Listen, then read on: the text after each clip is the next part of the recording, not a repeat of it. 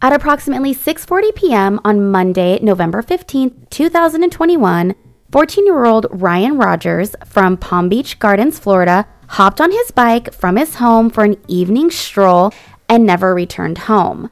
Ryan was a freshman at William T. Dwyer High School and he played soccer for the Palm Gardens Youth Association. Ryan was a special kid with a huge heart and he was loved by everybody. So when Ryan didn't show up to his home that evening, the outpouring of support was instant. Ryan's mother, Cindy, along with his friends and family, began posting bolos on social media asking for the community to help track down Ryan. As the evening hours grew later and later, Ryan's mother, Cindy, could not bear any more time going by not knowing where Ryan was. So it was about 10 p.m. when she contacted the Palm Beach Gardens Police Department in a desperate attempt for help. The community rallied behind the family, searching all over the Alton neighborhood that Ryan lived in for any sign of him. Palm Beach Gardens did not have an extensive crime rate at all. According to the Neighborhood Scout website, the chances of being a victim of a crime in this area was only like 1 in 679. And the Palm Beach Gardens violent crime rate was lower than the national average by like 64%. So for Ryan or anyone to like hop on their bike and go for a ride, this was like a relatively safe pastime. Members of the community never feared much, especially not Ryan. Sadly, the Rogers family's worst fears would tragically come true during that search for Ryan. At 9 a.m. on November 16th, which was just the morning after Ryan was last seen, there was a heavy police presence and it was reported on the I 95 overpass and Central Boulevard, and that was roughly three miles from Ryan's home. Police and the paramedics were dispatched to the scene of a young male who had been found just 24 feet off of the main road, which was out of plain view and it was a very wooded area. The young man had been deceased, and there was a bicycle that believed to be the boy's and it was found nearby. By the time the police and first responders arrived at the scene, no possible life saving measures could be administered. That young man was confirmed to be 14 year old Ryan Rogers. So, as you guys can try to only imagine, this family was devastated. How could this happen to sweet young Ryan? Like, was he the victim of a traffic accident? Maybe a hit and run? Like, how did he die? So, early on, investigators were very tight lipped on Ryan's cause of death. But on Saturday, November 20th, the Palm Beach Gardens PD announced that Ryan was no victim of a traffic related incident. He had actually been murdered. So, this relatively small town now had a homicide on its hands. The completed autopsy on Ryan detailed his murder, and let us tell you, it was absolutely horrific and brutal. Ryan had been attacked in the most brutal way while innocently out on his evening bike ride.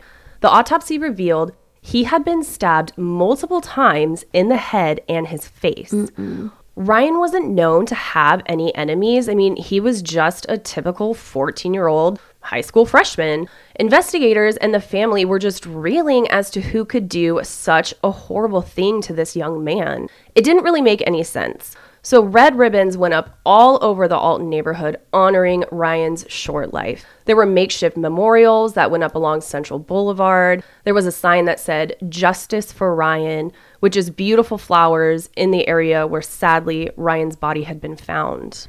So the community is totally on edge, like any community would be if they feel like there's a crazy killer on the loose, right? Oh, for sure. So it was super scary. Parents were like keeping their kids inside or under super close watch outside. It was a super surreal time for everybody. Oh yeah, and the Palm Beach Gardens police, they had released a statement saying Parents should remain vigilant and take steps they feel are appropriate with regard to their children's activities in public. And, you know, I would do that if I lived down there hands down, that not is, letting my kid outside. Yeah, not at all. The community was so desperate for investigators to really just give them any information or updates. But at the same time, you know, the investigators they hear the community in regards to Ryan's murder. They want to tell them, but they had to be vigilant. Like we get it. You can't jeopardize the investigation. It's just a frustrating that. time for everybody. Right.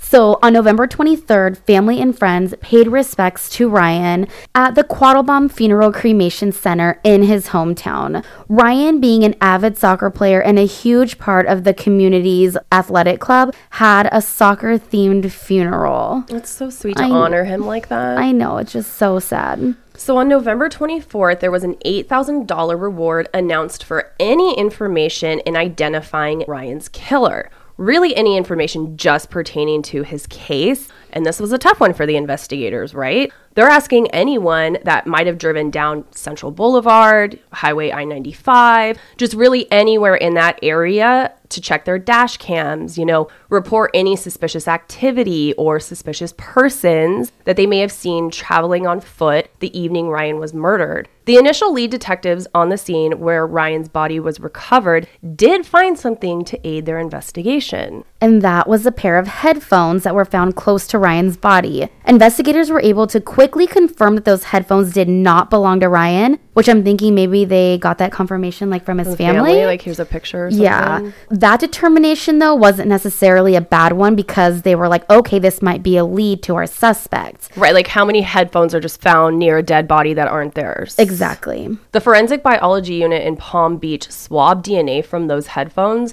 and they entered it into CODIS. And what do you know? Ding, ding, ding. There was a hit, all right.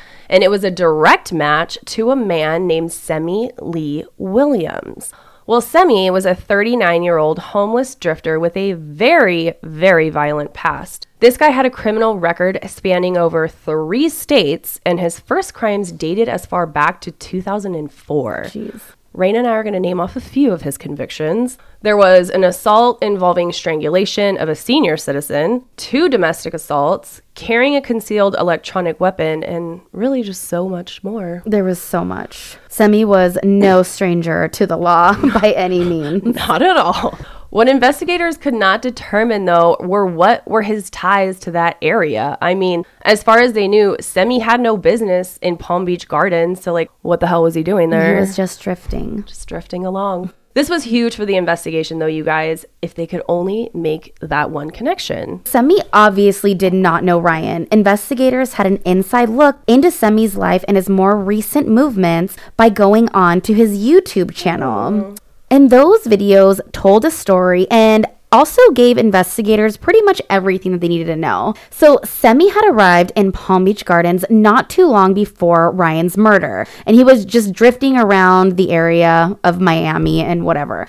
Surveillance footage from Central Boulevard near I 95, where Ryan was found, showed an unidentified individual walking northbound in the same direction that Ryan was also traveling at 7:20 p.m. that night, according to Ryan's cell phone records. The data placed the man on Central Boulevard at the exact same time that Ryan's phone also placed him on Central Boulevard, which is super incredible that these two pieces of electronic evidence like totally line up. And Ryan's cell phone data also showed that he stopped traveling just 11 minutes later at 7:31 p.m. I love data. Where would we be without it, honestly? I don't know, but if you listen to the podcast To Live and Die in LA season 1, there's a private investigator on there that completely debunks all of the cell phone data that was gathered in this one particular case. I recommend everybody listen to that. I'm not saying that, you know, what we have here, you know, is not true, but I'm just saying that I don't think it's always the most reliable. You can use it to debunk things as well. Yes, solve and debunk. solve and unsolve. So as the investigators continue to sift through Semi Williams' YouTube channel, they find a video dated November 15th, and this is where Semi is describing this area that he's in and he's like telling his viewers they are illegally following me. So cops were able to determine the location of Semi based on his ramblings, and that location was only eight miles from where Ryan's body had been recovered. Too close for comfort for those officers. This was not coincidental. It no. just couldn't have been. So, I mean, we have the pinpoint location of this guy. His DNA is on the headphones found at the crime scene. I mean, Let's put two and two together here. So on November 16th, the day that Ryan's body was found, Semi had actually taken transportation back down to Miami, and this was according to documents from the investigation. Now, it's November 29th, and low key, the feds, you know, joined the search for their number one suspect, drifting Semi. And there was so much going on behind the scenes, and honestly, it drives me nuts because I'm the type of person where I want to be in it. I want to see what's going on. I want to see the information that they have. I just want to be in that room when they put You're it in the wrong together. field. I know, I love it though. I just, I just want to be a fly on the wall and see how the investigation unravels. So, on the evening of December 1st, cops locate Semi in Miami. He had been committed to a local hospital under the Florida Bakers Act that is in place that allows them to commit those who are a danger to themselves or the others around them. I didn't even know that was a thing, but I feel really- like that should be a thing in every state. That was my first thought. Yeah. Hell yes, that was a good idea. Florida. Yeah. While they're talking to Semi, Semi is doing a lot of talking. I mean, of course he is. Trying to talk his way out of any connection to Ryan. Cops aren't buying any of it though because they had their evidence and they had a search warrant. They shake down Semi during this interview and they find a bandana that's like drenched in blood. DNA of both Semi and Ryan were found on that bandana. So, bye bye, Semi. You are off to jail. Take this murder charge. Oh, yeah. And you have no bail.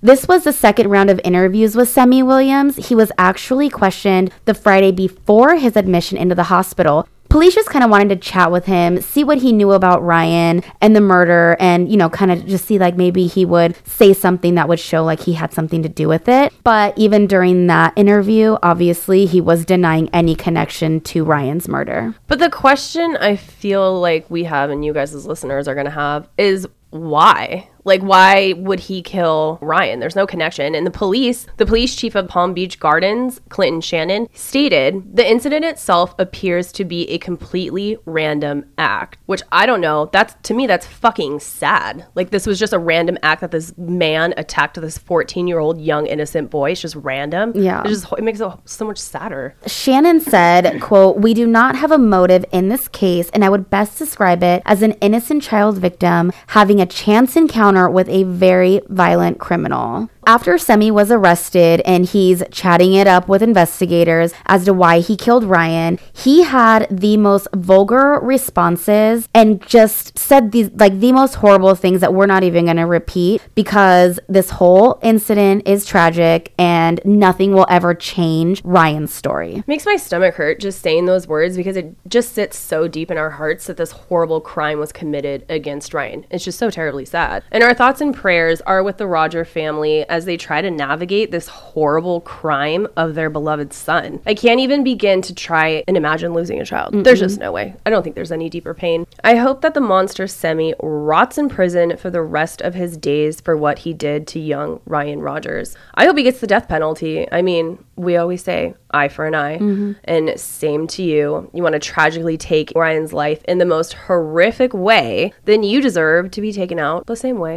And that's just my feeling on that. Yes. Thank you guys so much for tuning in today to Those Murder Girls podcast. As always, if you can take two seconds to please rate and review us, keep the Rogers family in your prayers during this difficult time. The holiday season is supposed to be joyous, and unfortunately, somebody has taken that joy away from them forever. As always, you guys, we hope you have a safe weekend and we'll see you back next Friday next year, which sounds really, really weird. But here we go, 2022. Let's do it. Let's it. hope it's better than 2021 and, And 2020. 2020.